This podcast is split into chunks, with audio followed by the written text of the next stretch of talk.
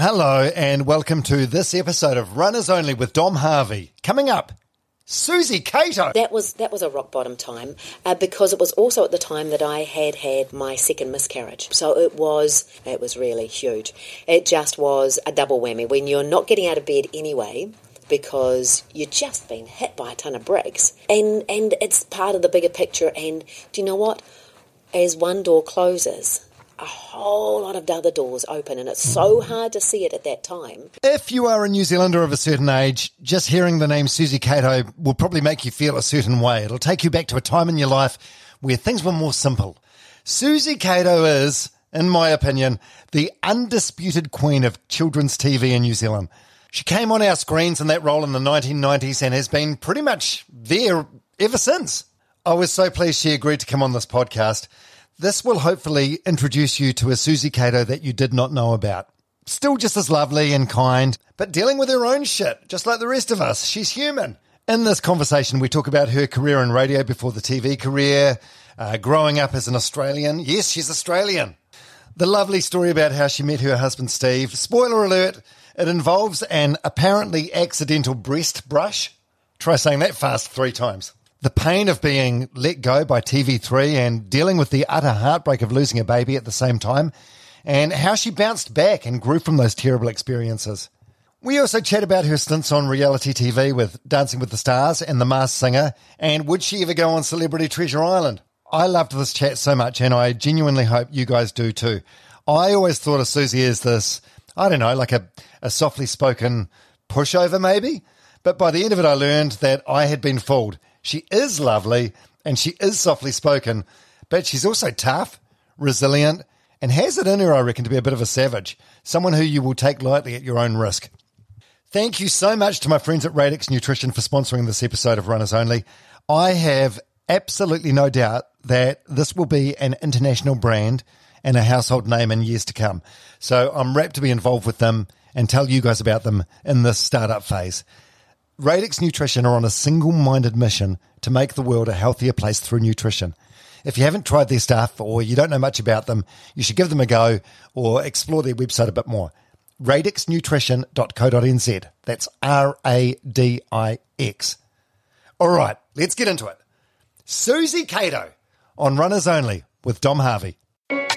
Hey, runners only, yeah, yeah, let's get it started. Hey, hey. This is runners only with Dom Harvey. Uh, fast paced, slow and steady. Anywhere you coming, uh, just wanna connect for everyone who loves running. This is runners only. Yeah, yeah let's get it started. this is runners only with Dom Harvey. Uh, fast paced, slow and steady. Anywhere you coming, uh, just wanna connect for everyone who loves running. Hey, runners only with Dom Harvey. This is Runners Only with Dom Harvey and Susie Cato, hello. Hello. Kia ora, Straight into it. Didn't even have to ask.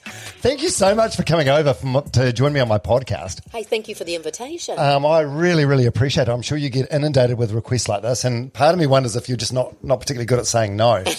no. It's, you get given an opportunity, you've got to make the most of it. Right. So, and I'm, I'm honoured to be asked. You've got a, a wonderful list of people there that you've interviewed over the last year. Yeah, it's been, it's actually been humbling. Like, um, you ask people to come on, and um, yeah, m- the the response rate's been phenomenal. Actually, it's been really really good. So, are they all runners? Is it just me that's not a runner?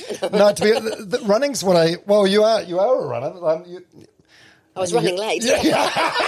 yeah, yeah, I didn't want to. I was Thank saying to for making me say it. uh, Dougie, my cameraman, before you arrived, I was like, um, Mitch James, the singer, we had him last week. He was late, but you expect that because he's a musician. Mm-hmm. Out of, if you gave me a list of the 60 people I've had on the podcast so far, and you said who is most likely to be dead on time, I would have picked you, Susie Cato. normally I would have been, but unfortunately, things uh, were beyond my control. Yeah. right. And then, did you send me a text message while you were en route? No, no, no, no. It was before I hopped into the car. Okay, right. I um, I, I on this podcast, I don't, I don't know I don't know if there is like a real a real Susie, a Susie that we see, you know, like a, a, the Susie we see on screen and the Susie we see off screen. But if there is a real Susie that we've never been privy to, that's who I want to try and find today. Oh, okay. The Susie behind the baggy uh, fluoro cosmic sweatshirt. Hey, well, that's me today. no, when, when the, the, the baggy cosmic fluoro sweatshirt, was that in the 90s, early 2000s? Yeah. It would have been actually no, it's still the nineties. Right. it would have been the nineties, late nineties. So I started in nineteen ninety three on you and me. Prior to that, it was the big earrings and you know, or the big power hairdos and the shoulder pads with um, the early bird show with Russell Rooster. Yo, doodle doo dudes. I vaguely remember that now that you mention it, like re- in the real early days of TV3. Yes, exactly. I started in 1990, Right. and they would have been going for about a hundred or so episodes. And I started purely so that Russell Rooster and Auntie Kitty the Kia and Dan Spike and Oz the Quack Ups could go on the Teenage Mutant Ninja Turtle tour. So they went with the turtles through the sewers of the whole of New Zealand. Well, not quite, but they did go on tour around New Zealand. How do you even, how do you, you've done, so, your, your body of work is so massive. You've done so many episodes of That's so many because I've things. been around so long. Yeah, no, but I- I'm I'm amazed that you remember these uh, sort of details. So. Um, yeah, there's a there's a, so much to discuss with you, Susie Cato. First of all, your relationship with is there any relationship with running? Um, running late, uh, running to get out the door. Generally, I am on time because I'm running to get out of the door. But no, I mean the the most exercise I've ever done in my life was with Dancing with the Stars, and I actually had to start walking so that I could even audition to well not audition, but you know to to to take my nephew for a spin around the dance floor. He's a dance instructor himself, but I actually started walking so I could even start dancing. Oh, so, you're I- not an exerciser Oh, at all. I'm a great lump, really. How do you how do you stay in shape? Um, well, Have you just got a really good diet? You watch yeah, what you eat. and a bit, yeah, I guess that, and a bit of a nervous energy, Right. and and I guess when you've got kids, even though mine are now eighteen and fifteen, you do kind of end up running to do things, and being a um, a small company. You do a lot of stuff yourself, so you're working both ends of the, the, the day, Mm. and you're dashing to get things done. So yeah, I need to have a production company around me. So do you. You need to have a bigger yeah, team, yeah. so you're not running as well. I'll tell you what. There's there's no better um, weight loss regime than the stress of not knowing where your next dollar's coming from. Exactly. and I think COVID has played a big part in Yeah. that for a lot of people, hasn't it? Yeah, it sure has. So, but you, you must have run in school, like uh, the, athletics day. The or oh, you're Yeah. giving me a look like you got. Did you ever? Were you one of these kids that had a permanent note to get out of PE? No, but gosh, that I wish I had. Look, I grew up in, in Kaikohe, up near the Bay of Islands, and um, Northland College. Dom, do I have to be honest and tell you that in my third form year, it was the last year that the school managed to have a romper. We had to wear rompers. The boys were able to wear shorts. What's a- what's a romper? A What's a- romper is a all-in-one bib thing that came over. Had little buttons that we would do. It had like a, a little singlet top, but it was made out of like a drill cotton. It was bright red, and it had these pantaloons that kind of ballooned out on either side with elastics around the the bottom. You could either drag them down to around your knees and make them long, or you'd pull them up halfway up your thigh, and they'd just go poof. This big puff, puff ball of fabric. What was it? Was that the school uniform?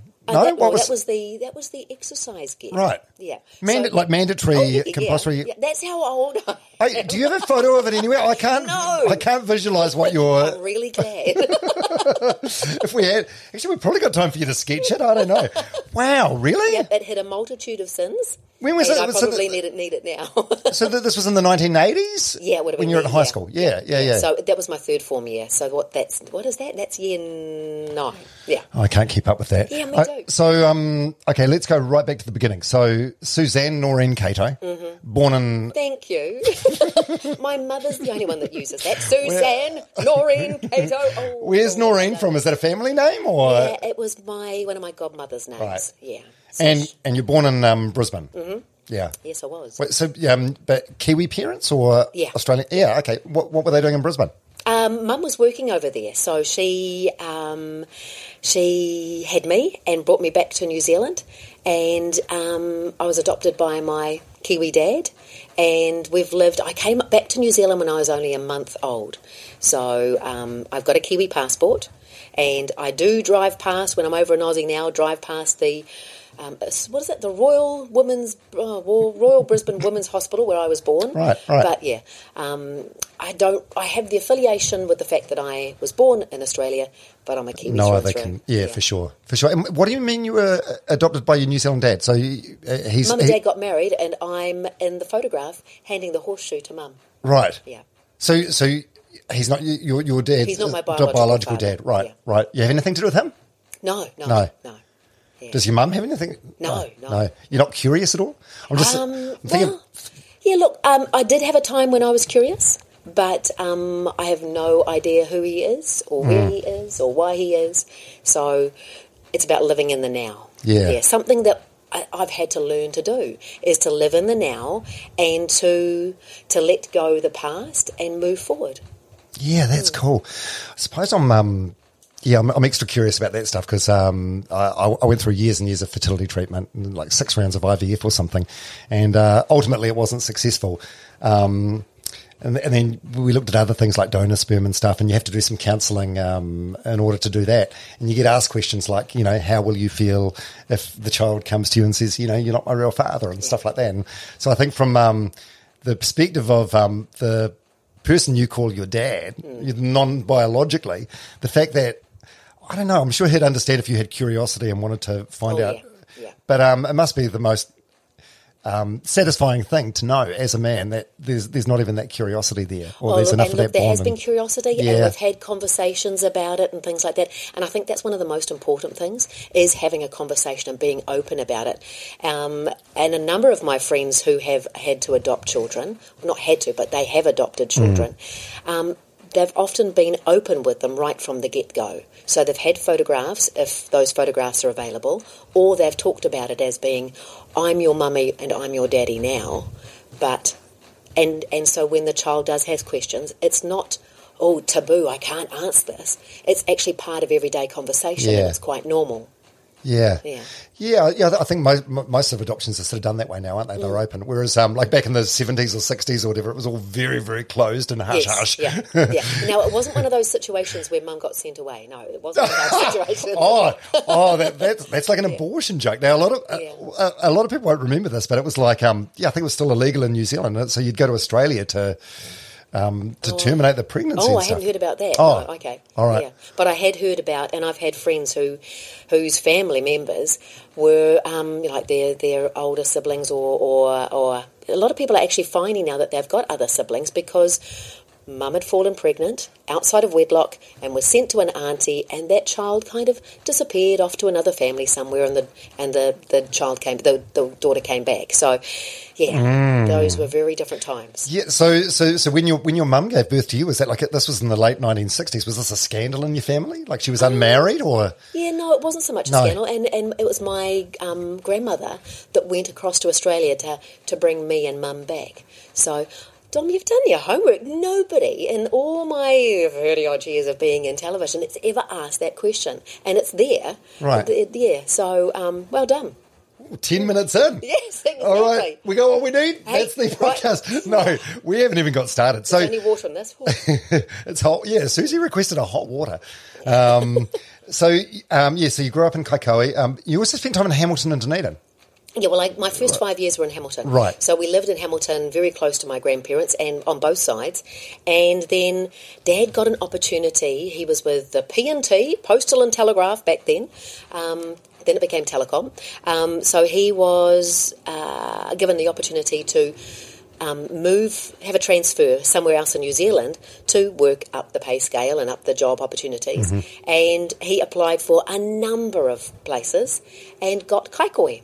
And we went, our mum and dad went, yay, where's Kaikohe? Oh, crikey. So a bit further than we expected. But um, I had all my schooling pretty much. I was at Kaikohe East Primary School, I think, for about six months. And then we moved up to um, Kaikohe. And, no, sorry, Hamilton East. Did I say Kaikohe East? I was at Hamilton East um, Primary School for six months. Then we moved up to Kaikohe. I started at Hamilton East, uh, crikey, Dom, Kaikohe East Primary School. Then I moved to Kaikohe West, and then I ended up at Kaikohe Intermediate and Northland College. So I did all my schooling. And when I talk about going to all the schools in Kaikohe without having been expelled, I didn't have to move, but we just moved from one side of town to the other. Oh my You goodness. say Kaikohe East, Kaikohe West, like it's some- some big place. What are we talking? Like 500 metres from one side, from west Yes. to east? Yeah, yeah, yeah. You're so right. You're right. I know. But we were, we did, we did move, so it was much easier instead of having to walk all the way to Yeah, the other one, yeah. is to walk to the other one. What, what are your What are your memories of growing? What was Kaikohe like in the? This would have been the 1970s. What was it? What are your memories of growing up in Kaikohe? in the, Oh, look, it was a great place to grow up. Yeah. You, there were only about three thousand people, and you, the families knew each other. Um, you tended to know all the all the parents and you know, all the teachers' families and all those sorts of things. Um, you could walk everywhere, and it was the great outdoors. There were farms right on their doorstep, so you'd be out milking cows, or you'd be out. We asked me about running before in me romper. Um, uh, we did have to do the cross country, and Northland College was a great agricultural farm farming school. So we had um, boarders and, and people coming all over New Zealand to, to go to the school for agriculture, and our cross country was across the country. And I remember shooting ahead of somebody who was quite a, a distance in front of me, barefoot in a cow on one foot, shot through ahead of them. They got a heck of a fright, and so did I. Managed to stay upright and had nice one, one nice warm foot. But um, yeah, it was it was a great school, a great environment, and a lot of time spent outdoors. So right behind. Um, well, when I lived in first lived in Kaikohe, we lived actually on a little lifestyle block, and then we moved across town, and up behind us was this big paddock area. It was a, a ramshackle farm, pretty run down, lots of gorse bushes and um, divots and things like that, and you just spend hours there building huts and climbing through things and catching tadpoles and yeah, it was it was a wonderful wonderful life. and what were, what were you like as a kid? What was the naughtiest thing you did? Oh. were you were you ever bad? No, not really. I was, I was a blouse, Dom. I was, I was a big sook. I was a softie. So um, the the naughtiest I'd ever done. Oh, I do did have a sweet tooth, and I remember going out to Mum. I'd help myself to some icing sugar. I was like, oh, what's that? Oh, icing sugar. Grabbed a teaspoon, tried some. Oh, that was a bit of all right. And then thought, oh, I've done something I shouldn't have. Oh, I put the lid back on, shoved it in there, and went out to Mum and said, hi, Mum.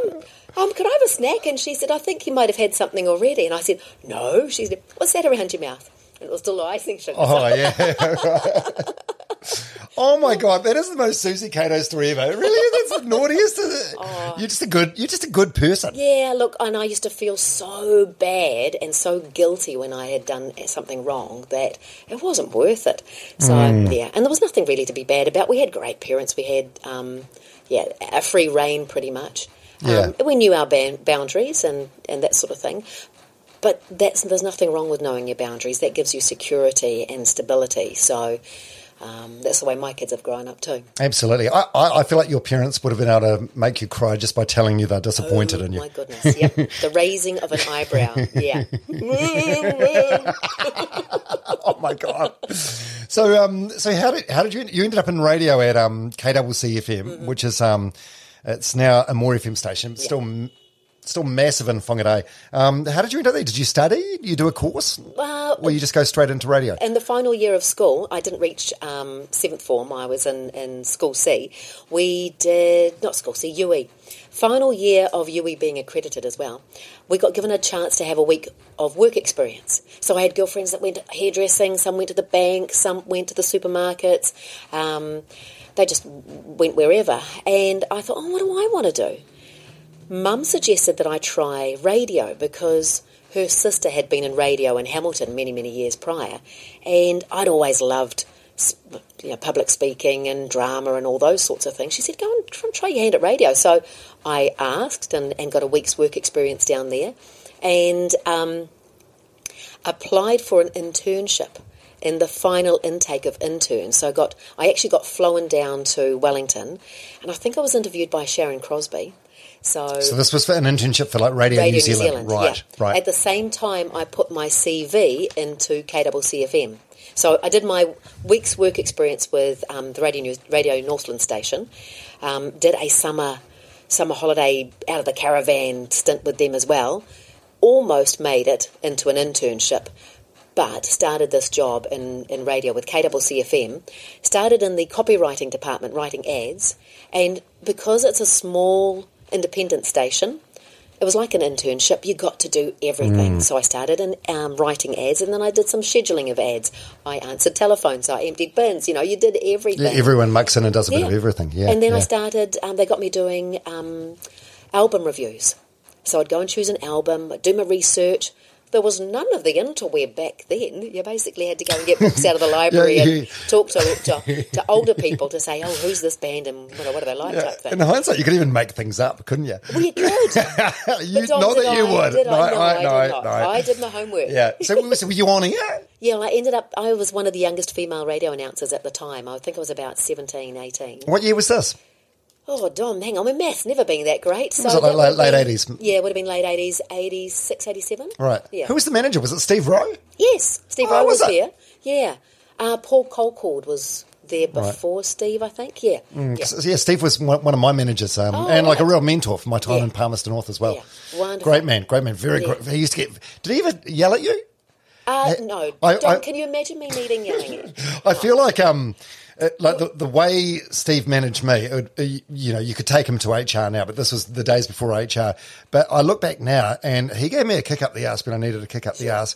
And I've got a um, a friend who was at the station at the same time called Robert Scott, who works on the breeze now. Yeah, And Robert's. Robert's Yeah. like a male version of you, Susie Cato. He's very sensitive. he's wonderful. And Steve would never manage Robert the same way he would ma- manage me. So yeah, Yeah.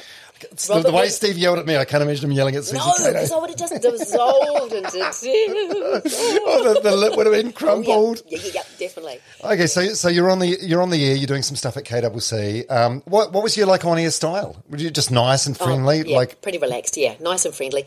Um, the advice I was given as I start as I started radio was count down from ten to one. Because you go, when you're all excited, you get all high and squeaky like this.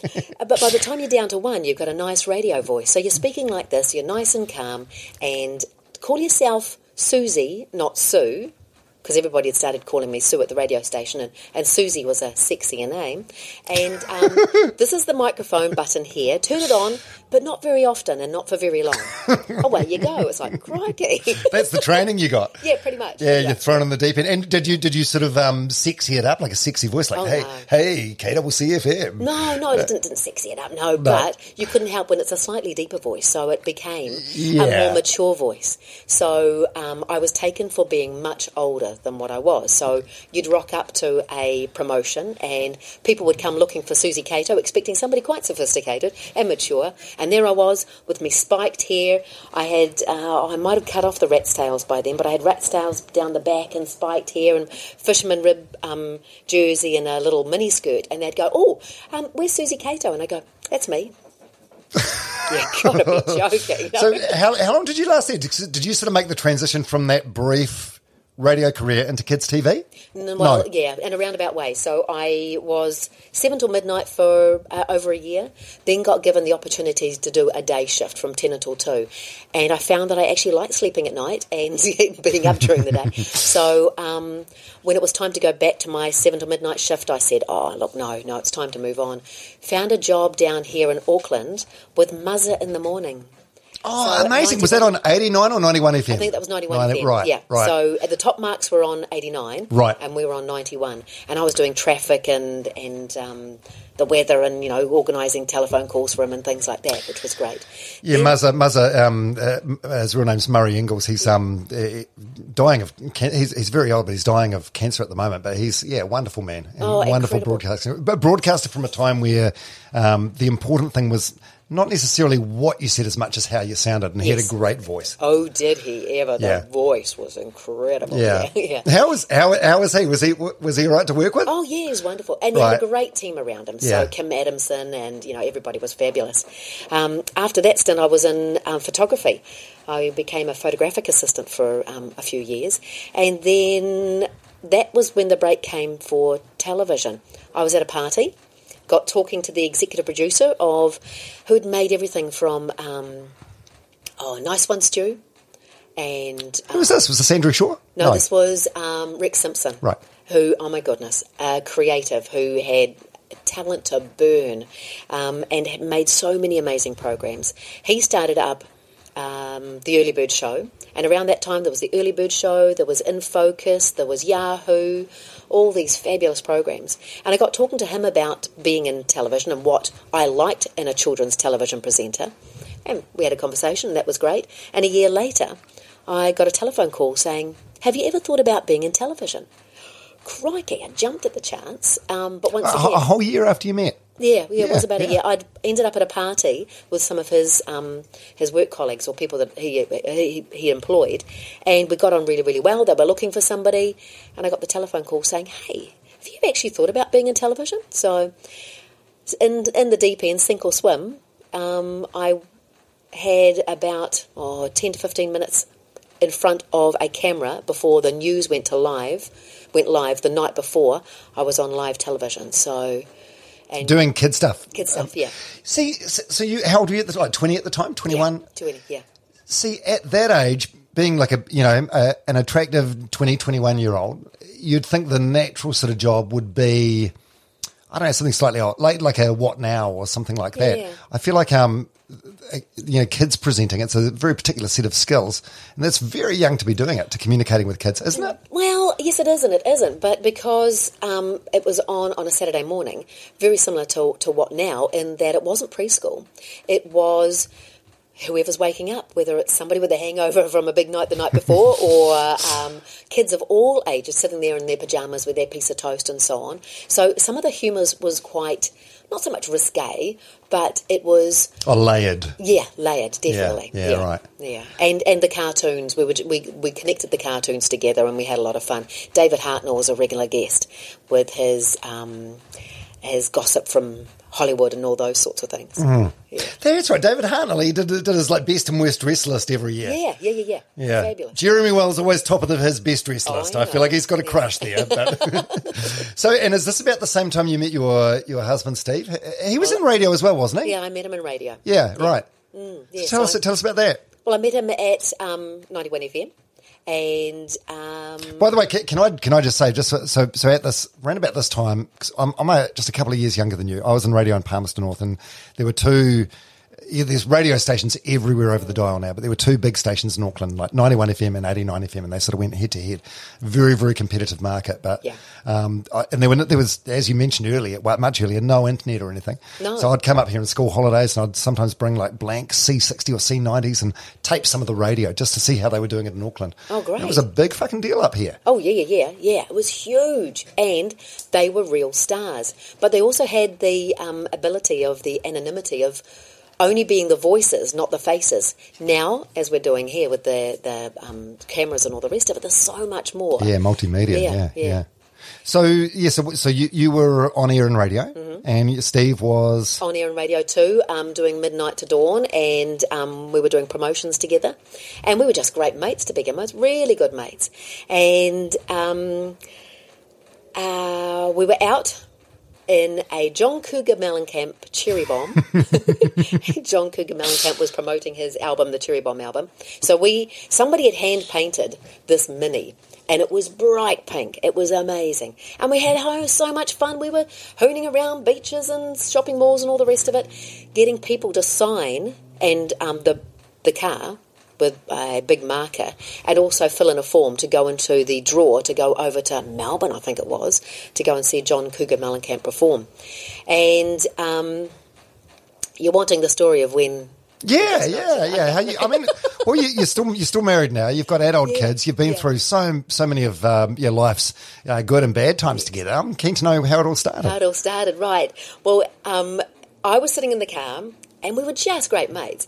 And he reached in to grab some more forms. And as he did, his arm brushed against my chest. and a, an electric shock went both through both of us. It was like, crikey, he's going, my mate's got boobs. And I'm going, crikey, my mate's a boy. Yeah. And it was like, wow, we suddenly saw each other as, as members of the opposite sex. And it went from being a friendship to a little bit more. Right, you, you must have discussed that um, and uh, many times over the, over the years. Was it uh, as a ne- was it an accidental brush? Um, yeah, I think it was. I think it was. think it well, was? yeah, well, actually, good question. I need to ask him. Oh, that's amazing. yeah. So Yeah. yeah. and, and look, we had a wonderful year together. We had a year apart, and then we've been together ever since. Oh, actually, what do you mean you had a year apart? Yeah. We broke up and we had a year apart. Yeah. And then we got back together again. Actually, it was Steve that got the telephone call from Rex because he was the connection, the way I got to, to meet the executive producer. And um, Rex said, How do I get hold of Susie? And Steve gave me a call and said, Can I give him your number? And we got talking. We went and had a coffee together and we, we got talking. We had more in common and we, our, our paths were on a more similar trajectory after a year apart than they were when the first time we got together. Yeah, so, yeah. Yeah. Oh, that's cool. And then, then you had um, time apart again, like you, you were working in Dunedin, like Yeah. uh, two weeks on, two weeks off, and you did that for many years. Yeah, about five years. Right. So- God, how did the relationship survive that? really well. Did it? You end up with great communication skills because we had to discuss everything on the phone. Um, it was a, a different when I came home though because it was like, hang on, I don't keep that mug on that side of the cupboard and down underneath. That's got to move, you know. no, we've been really, really In some, in some ways, it's probably yeah, good for the relationship, eh? Yeah. that two week break, and then you start to miss each other. And, Yeah, yeah, yeah, yeah, Yeah. So we did that for five years, and we got married in one of my two weeks home. So um, we're yet to have a proper honeymoon, but that's okay. We've got another Mm. how many? Thirty or forty odd years together, so that's good. And what was the um, proposal? Do you remember that? Oh gosh, it was it was at the end of the Devonport Wharf, looking over the city, and just we'd had a wonderful meal. We drove to the end of the wharf. We were looking out. It was just like this the sea of lights in front of us, and I had thought it was coming for a little while. And so it didn't come as any great surprise. And he hadn't bought me a ring because we hadn't even had a chance to go and have a look at it. But yeah, it was it was still quite romantic. Yeah. Oh, that's nice. You get to that point in a relationship, eh, where I suppose whenever anything romantic happens, you go out to a nice restaurant or Yeah. you go on a wharf at sunset, you're like, oh, is this the. Yes, exactly the radar. Yeah. Or every two weeks when he drops you off at the airport, is this the moment? Yeah.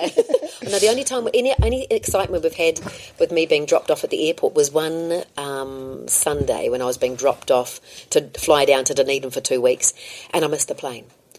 And I often almost missed the plane. In fact, they got so used to me. Here we go. Well, after, I- after you being yeah, late for this late, podcast yeah, today, I yeah. believe this. but oh, traffic, traffic. There wasn't the tunnel, tunnel back then, Dom. So, but also sometimes it was a little bit harder because, you know, um, sometimes being away was harder than than other times. Yeah. And um, I missed the plane and ended up scratching and itching the whole way back to the house. Uh, by the time I got home, I just went, "Oh, have I got flea bites? No, I've got chickenpox." So luckily, I didn't give it to the whole plane and to the crew down in Dunedin, and it just meant that we had to record a whole lot more programs when I finally did get down there. Mm. Yeah. But still, I mean, if you're going to get chicken pox from anyone, saying you got it from Susie Cato, oh. it's, it's not. I mean, yeah, I, I couldn't think of a nicer person to get chicken pox Oh, I think there'd be. I think I'd much rather um, not give people chicken pox. I'd rather give them a hug instead. yeah, that's true. That's true. Um, so how did the songs come about? Was that um, did, you know, the your, your songs which you're very very famous for? Like, did you write them? You Oh, came so up from with you them? and Where- me, it's our time. Yeah. The program had been going for about hundred episodes before I got there.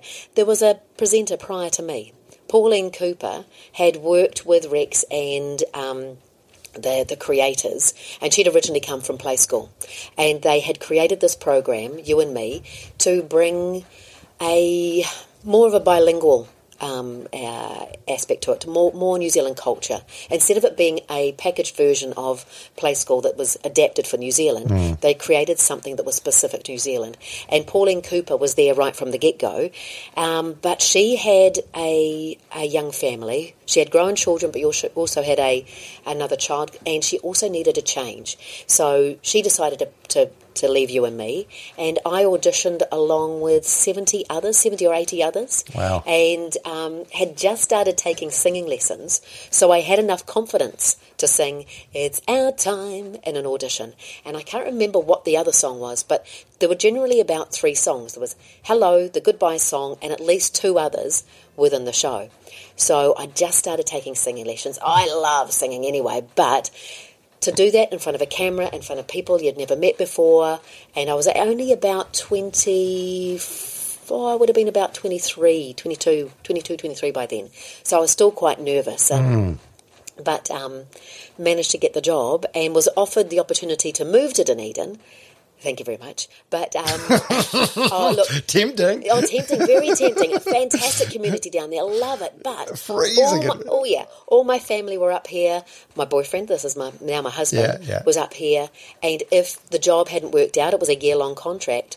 It was a big haul to get everything back again. Hmm. So I kept a foot in, in either camp and would go down there for two weeks and then come home for two weeks. Come home to Auckland for two Hmm. weeks. Why, why was why, why did why was everything in Dunedin? Oh, they Is had that just they like a TV massive- hub? Yeah, it, Right. a massive TV hub for years and years and years, for decades really. A lot of children's television was made out of Dunedin, Okay. but that's where Rex had decided to set up. He um, purchased the Green Island Civic Picture Theatre, gutted it, put in this amazing set and all the offices and things like that, and that was the perfect place for it.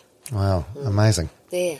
Amazing. That song, um, uh, it's like followed you around, I guess, for almost Oh, yeah. like half your life, but but in, in, in the best possible way. Oh, exactly, because everybody remembers it. The only thing is, they remember See You, See You Later far more because that was the last song of the day. And so at the Silo Park, um, at the Teddy Bears picnic, there were so many parents that were joining in with me. Mind you, that's wherever I go, there are, there are parents joining in with me. And I'm being introduced to a whole new generation of kids now, and it's such an honour to know that those songs live on. Mind you, you couldn't escape from me. I was on first thing in the morning with you and me, and then in the afternoon, and then we had Susie's World, which was on at three thirty in the afternoon for about ten minutes with all the science, and then um, I was also on a program called Family Confidential, which started at about seven seven thirty and ran for one season, where we went into families, family homes. It was a little bit like the um, the nanny.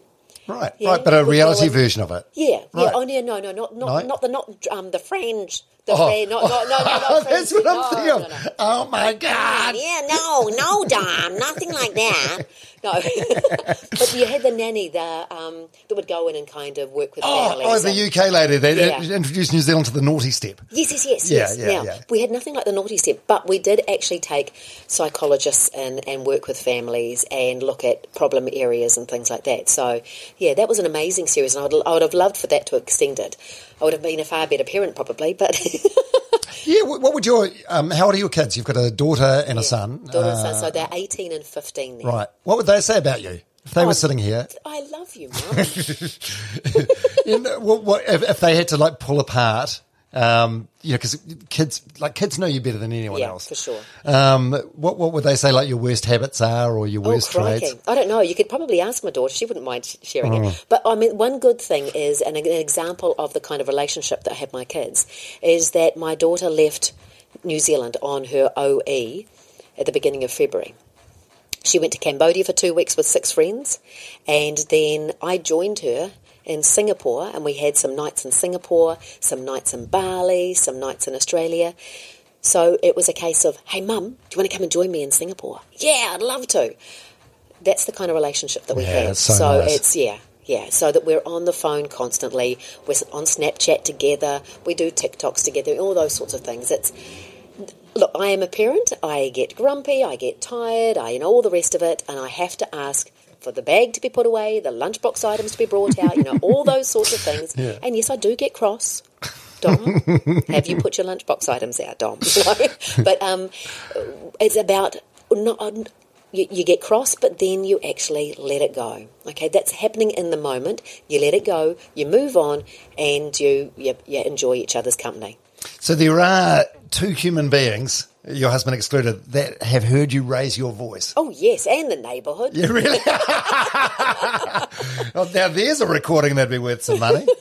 And and swearing? Have the neighbours heard you swearing? Well, yes, they have. Have they? Yes, yes, yes, yes. Under what circumstances? Well, Petra got this out of me. I don't think anybody else had. But um, oh, Petra, talking- you're, are you talking about her Grey Areas podcast? Yes, Fantastic yeah, podcast. Yeah, Yeah, yes, she's crushing it. Yeah. Yeah. So um, uh, uh, we talked about the going through pain and grief and and anger and angst and all those emotions when we're disappointed and Mm. when we're hurt. And of course, the big being let go by TV3. Oh, yeah, is I- I wanna get to that, yeah. yeah, it was one of the biggest. Um, most impactful ones for the whole neighbourhood because um, I was absolutely gobsmacked. You know, I, you know, you, you're going to give your give your all to things, and I had so much more to give, and it wasn't needed anymore.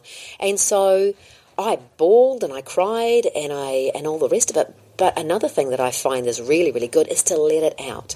I don't tend to let it out by an open window any longer. oh, so you sort of do it in the car when you're on your own? yeah. or- And look, a, a shower is fantastic to bawl, turn the music up, scream out your favourite hits. Um, what are we talking? What are we talking? By the way, since we were on there, what, what hits? Okay, so um, songs that I remember from my childhood that, and they're big emotive ones. And I can't think. It's not Donna, Donna Summers. It's somebody of the same ilk. Donna Summer. I will survive would Yeah. be. Oh no, Yeah. that's not Donna Summer, is it? No, no, no. But there's that song. You abandoned me. I love Don't Live Love Here. don't live here anymore. I can't remember who sings that. Yeah. And it's not about being abandoned, but it's that just that passion that you Yeah. sing that song with, and you get the voice crack and everything, and the tears stream down, and yeah, it's so good to do. So I'm, I'm just trying to trying to um, paint a mental picture here. So are you like like on the shower the shower floor, sitting there crying, Oh, no, sobbing, or you're standing you're up standing singing up, and bellowing. Right, Yeah, so it's yeah, an angry okay. cry. But that's enough of the visualization Okay. yeah, yeah, It's on the yeah. Not in a not in a creepy way.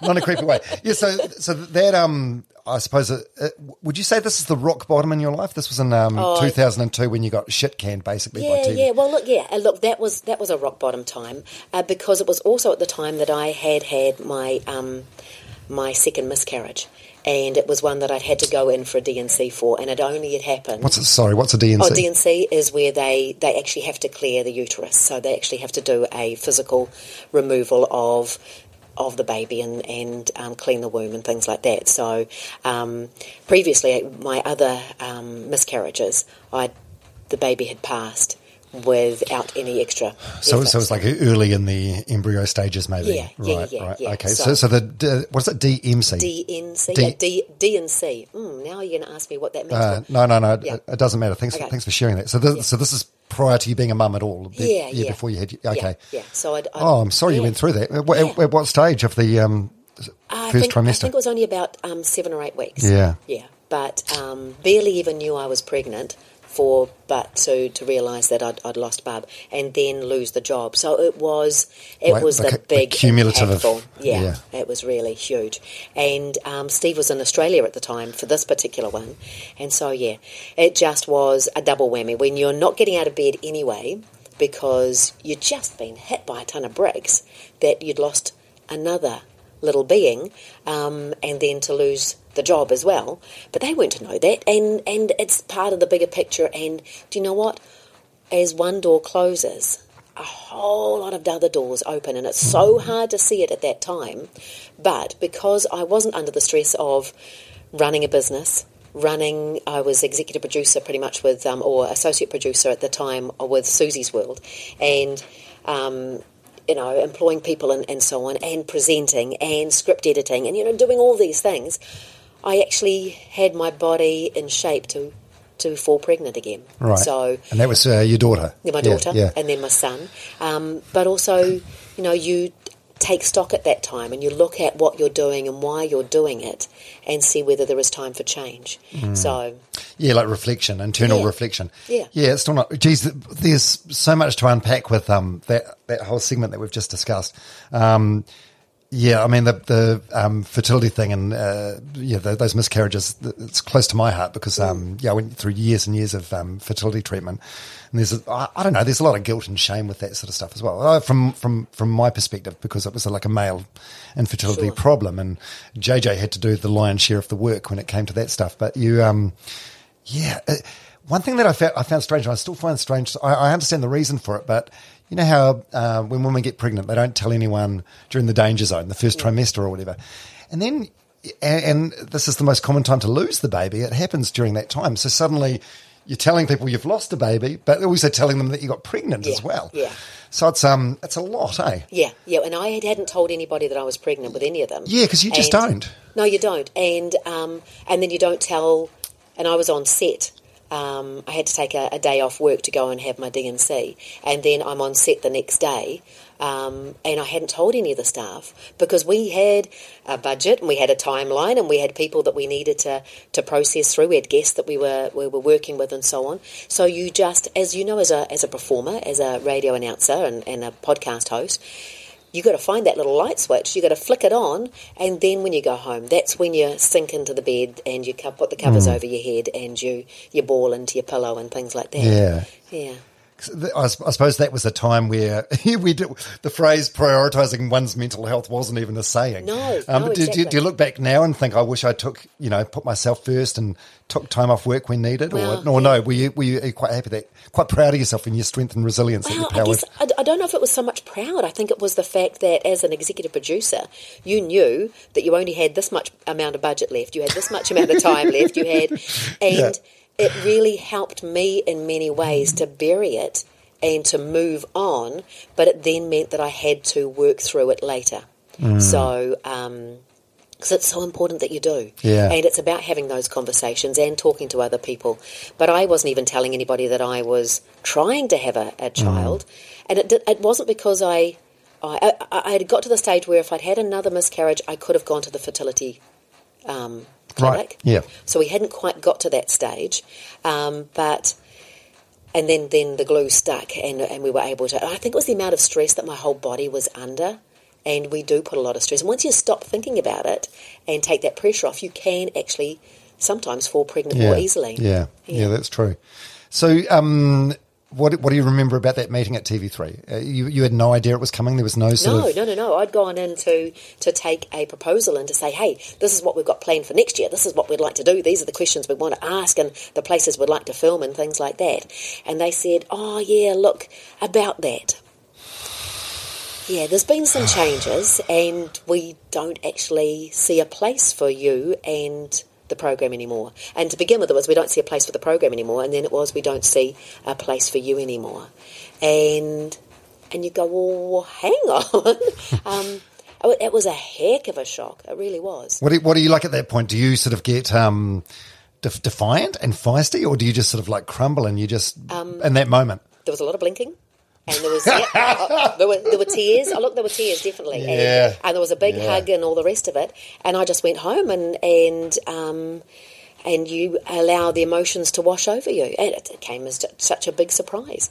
But um, oh, look, it's it's really interesting now because time is the great healer. And I just shared a post just recently the other day about um, how our grief never gets any smaller. We just grow around our grief. I saw that on your Instagram, and Yeah. um, it's like a, a ball in a jar, Yeah. and the ball doesn't get smaller; the jar j- around it just gets bigger. Bigger, exactly. Right. Because we might have that one piece of grief, but we then grow around it to be able to cope. And we are going to have other instances of grief that will either be the same size, smaller because it's a, a more distant loss or, or it's not as great a loss, but then again we'll have greater losses. And it's not that we are immune to it. It's just that we're learning how to cope with that grief and deal with our emotions. And it's not about being stronger or anything like that, but it's just how we allow that grief to sit within us.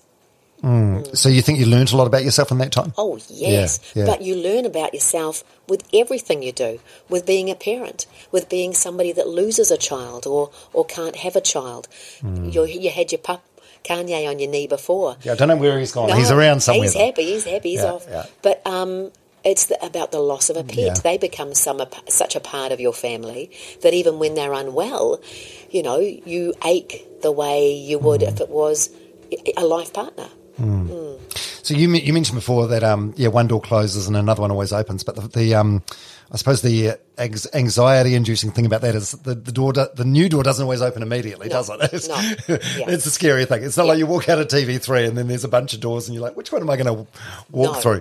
So so what happens? So you leave TV three and then. uh, You, I'm guessing you phone Steve straight away, and Yep, yep. And headed straight home to him and um, sat with it for about a week. And then I rang my old photography boss and said, "Hey, do you have a, uh assistant? At, have an assistant at the moment? Do you need one?" And he said, "Well, actually, I've got a couple of big projects coming up. Yeah." So I went to work for him. So um, that was wonderful.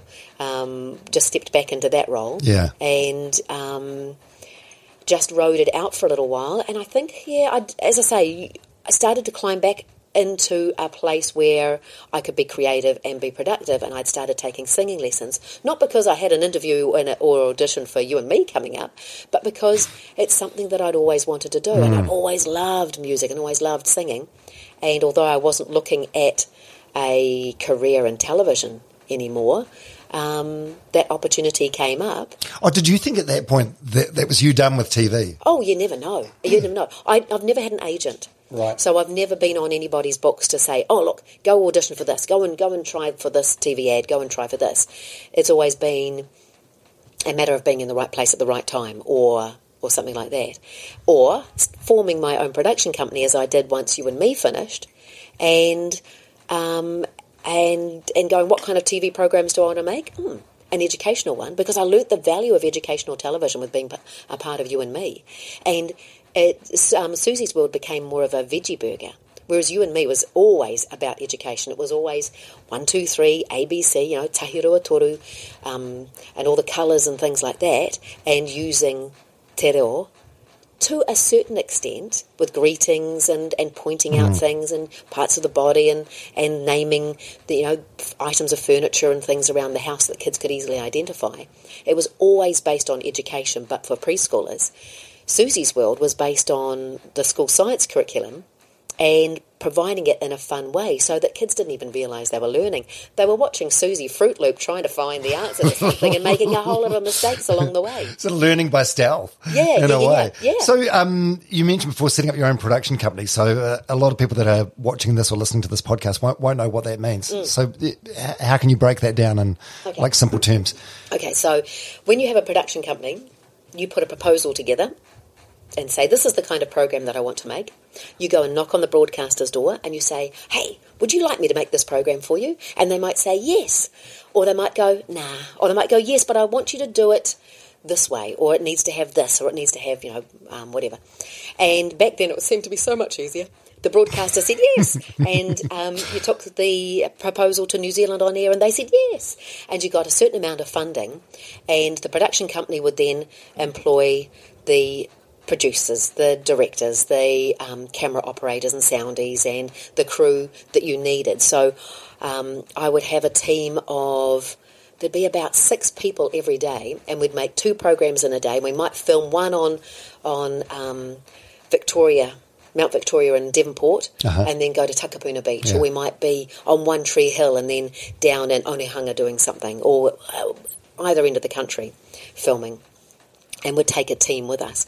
And then there'd be a team back at the office sorting sorting out the schedules and doing the editing and you know all those sorts of things. So a production company is a is a team of people making television or radio or or podcasts. In this day and age, that production company for a lot of us, Dom, it's you and Dougie, sorry, you, Dougie you and through Dougie. the wall, yeah. you and Dougie. Yeah, yeah. At this stage, yeah, yeah. Yeah. it started with just me, and then um, Doug, Dougie came along last year, and he was like, "Hey, man, I'm, I really like what you're doing with the podcast." So he came along as a volunteer, and uh, thankfully, we've got some money coming in now, so he's earning a little bit. Um, but yeah, I'm hoping to like grow a team here. Wonderful. Because when you have a team around you, you can do so much more. Um, Yeah. You've obviously done some really good research anyway, but um, when you've got a team that can be uh, pulling that information in and all that footage in, you know, all those sorts of things, it does make it easier and for promotion and those sorts of things. Yeah. So now um, I've got a small team for my radio show, which is on 28 radio stations around the country, and we're in our 16th series. So we've been on for nearly 16 years, and we're one of the best kept secrets because we're not on any of the big stations. We're on the little rural stations and the access stations and things like that. But those are the ones that are most family focused, and it's all about you know, the, the old classic songs and stories, and we've got about 80% New Zealand content. So lots of Kath Bees and Wonky Donkey Mans and Anika Moas, you know, all those sorts Oh, of amazing, Yeah. amazing. Where is it? Where can people listen, or Okay. is it available as a podcast Well, as well? Or? Oh, it is about to be. We're Right. just we're just trying to get some funding for that. Actually, Dom, let's have a chat. But um, the uh, if you go to suzy.co.nz, you'll find my YouTube channel. You'll find my radio show. You'll find my colouring pages.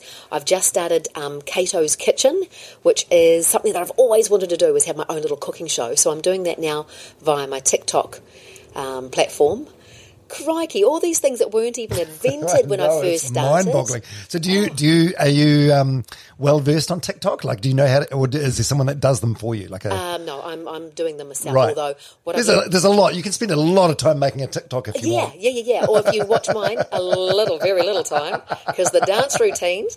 I get my, my unfortunately my daughter's now overseas. Otherwise, I, I need to find somebody new to teach me the dance routines so I can do them.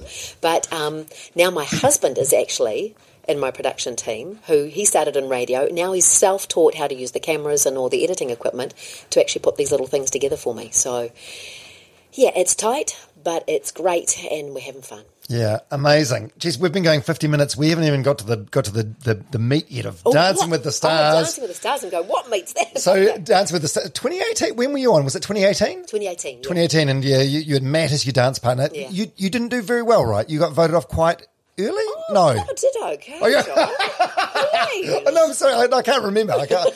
So you. Got to about week eight, so I did. I did Oh, very oh, you, oh, you, okay. You did Yeah. very well then. I Well, for you got- somebody who doesn't dance and somebody who didn't take any extra dance lessons before she started, unlike um, I, um, Oh, was that was that Susie being sassy? Sassy Oh, Susie. maybe, maybe, yeah. So who who was on your season? Who can you remember some of the other people? Yeah, was David. Seymour on that one? Yes, Yeah. David Seymour. I love David. We had so much fun together, and he coped so well with all the flack that he got thrown. Yeah. So did he did he beat you? He Yes, went- he did. Right, right. But I, but that- that was kind of like a comedy. Like it was like a vote for the worst sort of thing. Like Oh. no one no one thought David could dance as well as what you could. Oh well, thank you very much. Um, but, yeah, I had I had had him on the podcast as well, and um, Oh, yeah, great. w- w- he talked about his memories of dancing with the yeah, stars as yeah, well. Mm. yeah. And look, it was a challenge for us all. No, some of us more than others because I was I was a decade or two older than than young Jess, Jess Quinn. Um, Oh, she won yeah. that year, right? No, no. she- no, it was um, Samantha Hayes that won that year. Right, God. So, but it was her and Jess. I can't believe you were just complimenting me on my research, and now I've like fucked everything up with Dancing with the Stars. Yeah, but no, it, um, it, it was so much fun. It was a huge challenge because, as I say, I started to walk before I could even start to dance, and some of these people were are runners. They're fit as and dancers. So, um, my dance partner Matt was very, very patient and very, very kind and very, very good at saying left. No, other left, without moving his lips. So, Oh, not while you were doing the actual dances. Yeah, no, we're not quite. Right, but yeah, yeah, yeah, yeah. But no, he was very good. Uh, the pressure on his hands, I knew where we were going to go next. It was great. Did you ne- ever, never get involved in it? Absolutely not. I, no, I, I um, I, I, I get whenever it's on TV, I, I love it as a show. I get clammy watching it. Like the thought of learning like ninety seconds worth of dance moves. I don't know how anyone does it. Well, That's a lot did to an remember. amazing job Yeah, too, JJ did a great job. Yeah. when she was on. Um, yeah, oh, good for you. How how did you find? Um, so, so you, you've been with your husband for like quarter of a century or whatever it happens to be, like your, lifelong partner. How did it feel to suddenly be like um have that level of inti- intimacy with a new person? You know, you're like you're dancing with someone for eight hours a day. You're yeah. right up in each other's faces, even if there's even if there's nothing. Um, you know, sexual chemistry wise, there it is still like very, very intimate and in your face. Did that feel weird? Um, it certainly did. Yeah. It certainly did. In fact, we were into about the third or fourth um, day of dancing together, and um, Matt said, Susie, you're doing so well. You know, you're doing great. He said, however, you know this part of your body, and he pointed to around my chest area, down to about mid thigh. He said, that part of your body needs to be pressed up against my body from here to there. And he put out his thigh and he said, hop on. and I went, what? and so because of the dances that we're doing, you had to put your legs in between each other's and things Right, like sort that. of intertwined. Yeah. Oh, crikey. I'd never been in anybody's arms other than my husband's, but, you know, for years it was like, oops, sorry, I had my um, panic attack. And, um, but you, we got closer and closer, we got used to it, which was great. And then the weekend, the, the day before we were going to be on um, television with a live show, I invited his wife and my husband and my kids to see how mummy was going to be dancing with Matt because I just needed them to all know that Oh, did it you- was more about did- for me did- than anything else. Did you feel like an element of like guilt in a way, like you were you were doing something naughty, like, or it not- just felt? well. just it just felt. I just needed them to be aware that Yeah. everything was above board, everything was okay, and yes, I was dancing very close to Matt, but Matt was young enough to be my son, and Mm. oh god, I love him. He's such a neat guy, and we had so many laughs, and he was so very patient, and I'm just gutted that um, I'd finally got brave enough to be airborne the weekend that um, we did our final dance, and I was all set to. I was like, oh, next time he might actually lift me. I'd been so conscious of my, my of myself. Of In what my- way? What do you mean? Oh, um, I'm quite short, but I'm quite solid. And I just didn't want to break his back or anything. Like Oh, that. come on. I know. What do you but weigh? It's, it's also oh, 50 ki- 55 kilos in yeah, wet like- clothing? I know, I know, but crikey, um, I can be a dead weight. Anyway, um, um, but it was also that whole thing of of I'm not great with heights and I'm not great with not a lot of clothing on, you know, all those sorts Yeah, of things. okay. It's that a generational thing, but it's also a part of, of me. I mean, you look at anything that I've worn on television, it's normally up to my neck and down to my toes type thing. Yeah, m- must, yeah. I, I did wonder about that because it, it, it felt. Um, I mean, it's ballroom dancing. So I, I was about to say it sort of felt like off-brand, the brand that we know as Susie Yeah, Cato, yeah. but but it's not really. It's ballroom dancing. But as soon as that the, the promo video came out, it's like, oh shit! Yeah. What have they done with Susie? Exactly, and as somebody said, childhood broken. Like, oh, no. you know, I'm just glad I didn't break the leather, leather pants that I stepped out in because they were so damn tight. But Yeah, you must have been um, smashing like so many, so many personal comfort zone things Oh, in yeah. that whole sort Yeah. of Dancing with the Stars era. yeah, so pushed a whole lot of boundaries and learnt a lot about myself. And and once I decided, once I signed the contract, it was like right. We're going to do this. So stepping out in the leather pants was just the beginning, and then as you you might have noticed, well, you might not have, but um, the the the frocks got shorter and shorter each time until I the, my final dance was in the pair of togs with a whole lot of feathers hanging out the back. Oh, the twi- the Tweety Bird costume, the yellow one. Yeah, Yeah. yeah, yeah, yeah. yeah. So the next outfit was going to be an absolute stunner. It was more floor length, but it was going to be an absolute stunner. It was going to be the Viennese waltz, and it was going to be absolutely beautiful. And it was uh, Matt's favourite dance. So I was gutted that we didn't do his favourite dance. And the outfit that he had designed was just going to be perfect. But um, I keep thinking one day they'll do a celebrity callback and I'll get called back. But they better do it quick because I'm not getting any younger, Dom. It's not I mean, getting any easier. But you know you can do it now. Um, you, and you can, so you can teach an old dog new tricks. eh? can. You can. Woof. It's just that the old dog needs to want to be able to do the new tricks, I guess. Yeah, yeah, yeah, yeah. yeah. Um, and, so- and have the physicality because we were all strapped up. Yeah, We were, yeah. yeah. Ribs and, and ankles and all the rest of it, yeah. Did you end up with um, like a post Dancing with the Stars, like come down or depression? Like, yeah, isn't. Well, not I didn't. I didn't have it the same way that a lot of others Yeah. did because um, I turned fifty a week after I um, got voted off the island, basically, and then two days after Dancing with the Stars. And I kept saying with the contract as I'm signing it, it will finish on this date, won't it? It will finish on this date because um, we boarded a plane to go on a cruise around the Mediterranean. So you can't turn 50 and have had a better year, I don't think. I did Dancing with the Stars, frocked up, tanned up, you know, glitzed up to the nine. It was a dream come true for me. And then to board a plane to go on a cruise around the Mediterranean was just amazing. We just had, I had the best year. And I did so little work that I'm still so far behind on catching up with everything that I should have done back in 2018. But um, it was just the best. Was just, yeah. Amazing. Who went on the cruise? Just you and Steve? No, it was the whole family. Oh, the kids as well. Yeah. So we got um, taken over by my father-in-law, and um, my sister-in-law was there as well, and we went on a massive family cruise together. It was a kind of everybody's fiftieth combined, and a chance for the kids to to experience something absolutely amazing. Amazing. Yeah. Now, how do you feel about aging? You quite, you quite, you seem quite comfortable in your own skin. Yeah, You're more you're happy comfortable with- now. Yeah, more comfortable now in my own skin than I've ever was. Right. And Do you think you just slowly gets better? Well, I don't know each? that I'm actually maturing. That's the only thing. So the body's aging. It's harder to get up off the floor, and here I am sitting cross-legged on the chair because it's a bit more comfortable.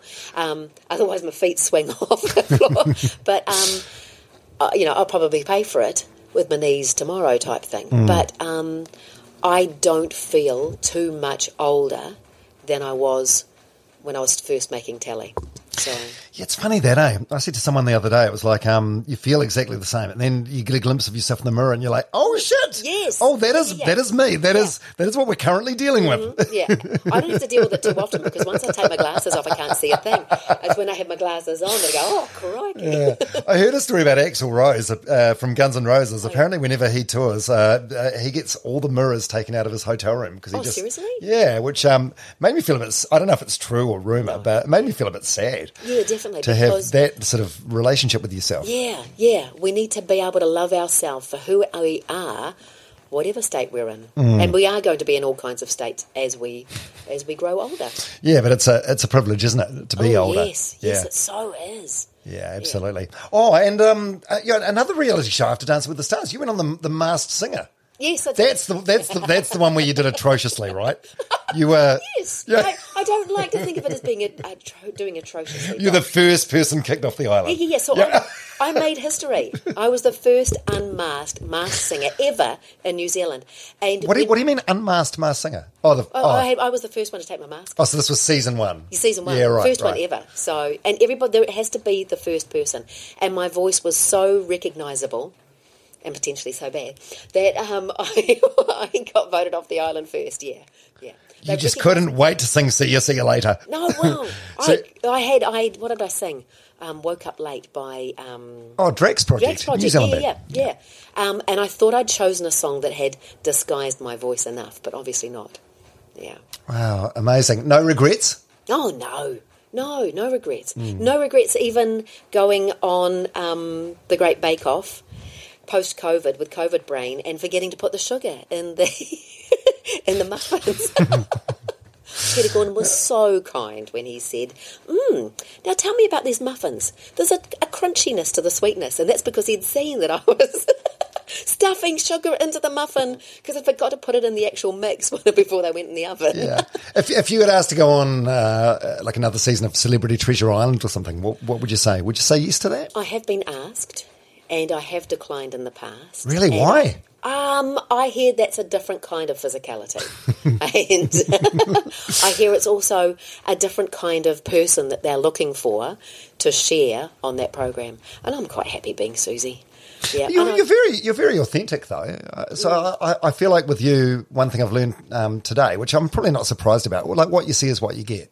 Yeah, yeah. You know, there's um, yeah, there's probably like maybe five ten percent that no, no one else gets to see apart from Steve. But Yes. generally, like you know, th- this is you. Yeah, yeah, it is me. It is me. And So I don't think I don't think you'd you'd go on a show like that and be people are like, oh god, oh Susie, oh, Yeah. see what she's really like when Well, she it- hasn't slept for three days. well, maybe I haven't seen that either. yeah, I, I watched the last season with Dame Susan Devoy, and she's she like she's she, I think she's in her late fifties or even early sixties, and um, yeah, like it, it gets quite ratty at times. This is Dame Susan Devoy, Mm. Yeah, yeah, yeah. and she's throwing like a tantrum in the sand, like she sat on the sand with her legs crossed, like you are now. right, okay, I missed that episode. So I'll, I'll have to yeah, it's been been raining, and she just had enough, and she said, "I'm not having it anymore." Right. And Yeah. you know, that could very well be me. I've not been put in that situation, and I don't think I will, Dom. yeah, no need, no need. Oh, you had a good time during COVID. Eh? You were like the great saviour. I, this, yeah, sorry, this just came to mind now. You, the New Zealand government called upon you, like Susie saves the day. oh well, I don't know about that, but what I what I did was I picked up the phone and said, "Hey, um, are you doing anything for the ministry with the Ministry of Education? Are you going to put any?" Content on because if you do, I've got um, all these episodes of Susie's World. You're more than welcome to use them. They said, Great, thank you. Would you like to make some more? I said, Yes, I'd love to. And then went, Oh, hell. How do I do this? Normally I call in a camera operator and all the rest of it, but we can't do that. So that's when I had to ask my husband. You know those cameras that we've just bought that aren't even out of the box yet? And we'd bought them because I was going to start touring and we were hopefully going to record some um, crafts and things like that with kids around the country. Um, can we open those boxes and find out how to use them? Because I've just said yes to the dress and we're going to be making some um, programs. And he went, Oh, okay. And he had to learn how to use them. But yeah, it, it was a wonderful opportunity because I got to reconnect with a whole lot of adults and connect with a whole lot of Kiwis, little a new generation that I'd not met before, who hadn't met this crazy lady that likes to sing and make play doh and and be silly. So, Yeah, I feel I feel like at that time you were probably a savior for a lot of parents. With, um, I mean, it was a it was a crazy time, Yeah, wasn't it? yeah. It was a crazy time. No, no one knew what was going on. No, no, none of us did. But it was a, a sanity block, and and I guess I can't just say it was. Uh, I was the only saviour. It was that whole team that put all that content together, and it was just so lucky that I had so much already in the can that I could provide them. That um, and as chair of the Kiwi Kids Music Group, um, I was able to call on all of them for their music videos and things like that. So we ended up with a whole lot of content that TVNZ hadn't already had that the kids were now aware of all these singers and songwriters who had music videos that were started to appear appear on home learning TV but also on TV2 as well so yeah it was great it was the perfect timing it was able we were able to make a whole lot of content and get it out there with captive eyeballs That's awesome.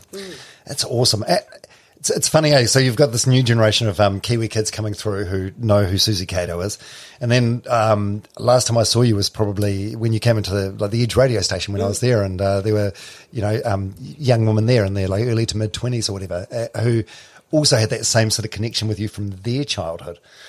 Uh, like, uh, uh, what what's the sort of like demographic or fan base that gets the most excited when they see you? probably more the young adults who watched me when they were little. Yeah, Because yeah. I can transport them back to a time where it was carefree and easy and happy, and all I said was, Hello, my friend. How are you today? Are you having a good day? And we would sit on the couch and we'd tell stories and all those sorts of things. So the kids that are coming through now, they don't have the same volume of me unless mum and dad have found my YouTube channel and then, you know, they've got access to me. And, and I'm reading stories on a Wednesday night Yeah, and, and yeah. on a Thursday night. And a lot of them are having me as a bedtime story, which is absolutely lovely. You know, I'll read the bedtime story. But um, so it's that older age group who really appreciate it. And my voice will take them back to a nice, relaxing, calm time where we just sat and we talked and we sang and we had fun. It's such a powerful thing, isn't it? Such a Yeah. cool connection to have. One thing I like to ask all my guests is um, about their mental health. How's how's yours? Is it mostly good? We we touched upon before the TV3 um, incident in 2002. Um, yeah, is, is your mental health mostly good? Are you, you Yeah. quite quite kind to Oh, yourself? Yep, much better than it ever used to be. And because I do Does that come with aging or? Yep, comes with aging. It comes with a lot of self work. Um, I haven't been to, to counsellors myself, but I have read so many books, and it's always been about helping others just as much as it is about helping myself. Because when TV3 kind of came to an end with Susie's World and, and so on, and before I fell pregnant, I went, okay, what am I going to do? And actually, every now and then, when you put a proposal in for funding and you go, if I don't get funding this year, what am I going to do? I look at, I'd love to do my counselling papers so that I can actually put the years of experience and, and the years of reading and, and, and working with families and, and learning from others, if I could actually put that to good use and still have an access to people because of my name, if I can create some resources that would be useful. But there's so many good resources out there now. Yeah. And so that's one thing I'm able to do is um, I'll, I'll, um, I'll read or do a book review on useful books. So these are self-help books for kids that kids read a story and they don't even realise that they're picking up a strategy or, or something like that. Or the people that have written them and created them have um, resources in the back of the book or a website that parents can go to to find that kind of information. That's great for the kids and they're actually utilising it themselves in the process. So, you know, it's it's I'm already doing that kind of thing already, and at the moment the funding ste- keeps coming in, so I keep getting to do what I do, and I love what I do. So, yeah. yeah. Oh, it's a privilege, isn't it? Oh yeah, Mm. yeah. And what you're doing and talking about people's um, well-being and and how they're helping themselves is going to help other people. Yeah, well, it's it's you know when people used to talk about uh, I say used to I'm talking about like three four years ago when people talked about mental health, you just assumed it was something bad. But we all have mental health, just like we all have physical health. And Yeah. uh, so if I speak to someone that's um yeah in a good place with their mental health, it's like it's nice to learn what tips and tricks they do. Yeah. Um, it seems like you've got yeah like you like to sing in the shower. Yeah. Sing or scream or scream at- scream in the cry car. or whatever. Yeah, yeah, yeah, yeah. and I'm always belting out a big song, and sometimes it's for very different reasons. It depends if it's a rap song; it might have a few words in it, but. Do you listen to some hip hop? Do you? Oh yeah, well, hey, with a fifteen-year-old, definitely. But Right. um, my son is really big on the on the hip hop, and in fact, he says, "Mum, you're gonna have to wind the windows up on this one. this is this is an inside car only one." And mum, we're not allowed to sing along to No, these no, words. No, exactly. Yeah, yeah, yeah, yeah. Oh, that's cool. And what, what's next for Susie Cato? Oh, Dom, if I told you, I'd have to kill you. I imagine me, imagine you becoming a murderer. That would be amazing. wow, that would have the headlines, wouldn't Plot it? twist. I've got so much coming up. I've got some songs coming out. I've got a book coming out. Um, I'm actually in my first movie. So I only play a bit part, but I'm in the movie Red, White and Brass, and it's about the Tongan brass band that forms to be able to go to the Rugby World Cup, um, Tonga versus France from 2011. And so it's based on a true story, and I play Liz. I'm the music teacher of a brass band. Can I play music? No, I can barely play the ukulele. So to be able to be a Well, there's a saying: if you can't do it, teach. yes, it, true. yeah. How many how many music teachers are failed musicians? Probably quite a few. Wow. So, did you um, audition for this? Is Yes. acting something you wanted to do, or Oh, look, it's something that I've always wanted to do. And look, I've had the chance to act many times on You and Me. I was Mrs. Wobble and all kinds of things. yeah, I've always expected to be on Shortland Street, but maybe as a Jane Doe with a, you know, a tag around my toe underneath the seat. I, I feel like I feel like you're you're too famous to be on Shortland Street. Oh, you reckon? Oh, wow. As in, you know, c- come on, that's Susie Cato. Ah, well, true. And I'd have to probably play Susie Cato. And I play a role that's very much like Susie Cato in this movie. So I'm Liz, the music teacher, and I'm in for the, the shortest amount of time, but I just had the best time on set. They just had so much fun. And the talent of this crew is amazing. JP, who's the lead in it, he just knocked my socks off, and it's his first time he's ever been in a feature um, movie. And in fact, a lot of them, it's their first feature movie. You've got to go and see it. It starts on the 23rd of March, and it's going to be in cinemas right throughout the country. And it's one of those real feel good, well, not quite sing along, but it's a feel good um, picker upper. It's just wonderful. Amazing. I'm not even familiar with this the story. Oh, okay, really? Yeah, I, I remember the um, yeah the 2011 Rugby World Cup very well, and there was even another movie made called The Kick about Stephen Donald. Oh, yeah, yeah, yeah, yeah, uh. You know, Yeah. scoring the winning the winning the winning goal. So, what's the story that what, about So- the Tongan brass band? Yeah, it's a it's a, a Tongan a group of Tongan folk, and I should actually be pronouncing it properly. Tongan Tongan folk that um, want to go to the Rugby World Cup, and the way they decide to do it is to form a brass band. So that they can perform and get tickets, and it's not just tickets for themselves; it's the tong- uh, the tickets for their whole community. Right. So within a stretch of about four to six weeks, they have to learn a piece on brass instruments to be able to play. Is this a true story? yeah, it, well, it's based on Right, a true story. right. Yeah, yeah, yeah. There's a there's a little bit of um, Creative license, for sure. Yeah, yeah. Um, well, I do remember uh, from 2011 when the Rugby World Cup was held in, in New Zealand, just the um, the, the Tongan pandemonium, Oh, and uh, yeah. just the fans get into it so much, and the red and white flags everywhere. Yeah, yeah. So, uh, well, what a fabulous story! What a great thing to be a part of. Oh yeah, definitely. And, And- hopefully, it's the beginning of so many more things for all of us involved in the movie. Yeah, actually, I was gonna gonna ask you. Have you got a, like a taste of it now? You're keen to explore more acting opportunities and roles. Oh, I'd love to. I'd love to. But I've got I've got my EP that I need to get out. There's so many things. So yeah, um, I don't think of it in terms of a bucket list. It's a barrel list, and I've only just scratched the surface. So I'm going to be around for a long time. I'm so so pleased to hear you say that. I, I've got some friends who are in their their fifties and they're sort of like winding down the clock, and I'm like, no, there are still so many excellent years left. Oh, yeah. So don't put limits on yourself. Apart from Celebrity Treasure Island. Yeah, yeah, yeah, yeah, maybe Okay, maybe- one. Yeah. but I guess, I guess never say never either. They, you never know. Susie, thank you so much for coming over today. It's been it's been wonderful. It's been a wonderful chat. Well, thank you. Um, thank you for brushing on some things that nobody's brushed on before. Hmm. Because uh, having an opportunity to talk about it actually, I don't know, gets gives me another chance to process it as well. Yeah. Yeah, well, so, yeah, something that you um, said before that I um, sort of picked up on. It's uh, I, I think you've been good at this, and I've just learned through my own trial and error that I have to be good at it. Um, when when shit goes bad in your life, you have to have to deal with it and process it then and there. Um, I was just very very good at um, you know just hiding it in the closet and moving forward. Uh, Yeah. Each round of like IVF that we had, or each sort of you know upheaval in life. Just like put it behind me and move on. Um, I don't know why. I think that's just how I was raised. But it's like it's like getting dirty gym clothes and putting it in a bag. Eventually, like you're gonna have to wash it. Exactly, because you think you're leaving it in that closet, but you move house and it comes with you. yeah. Unfortunately. All right. If only there was a song that we could end with. Oh, I wonder what that could be. I'll, I'll break into a rap song now. No, no, I won't. I'll go, see you, see you later. It's time to say goodbye. See you, see you later. We've really got to fly.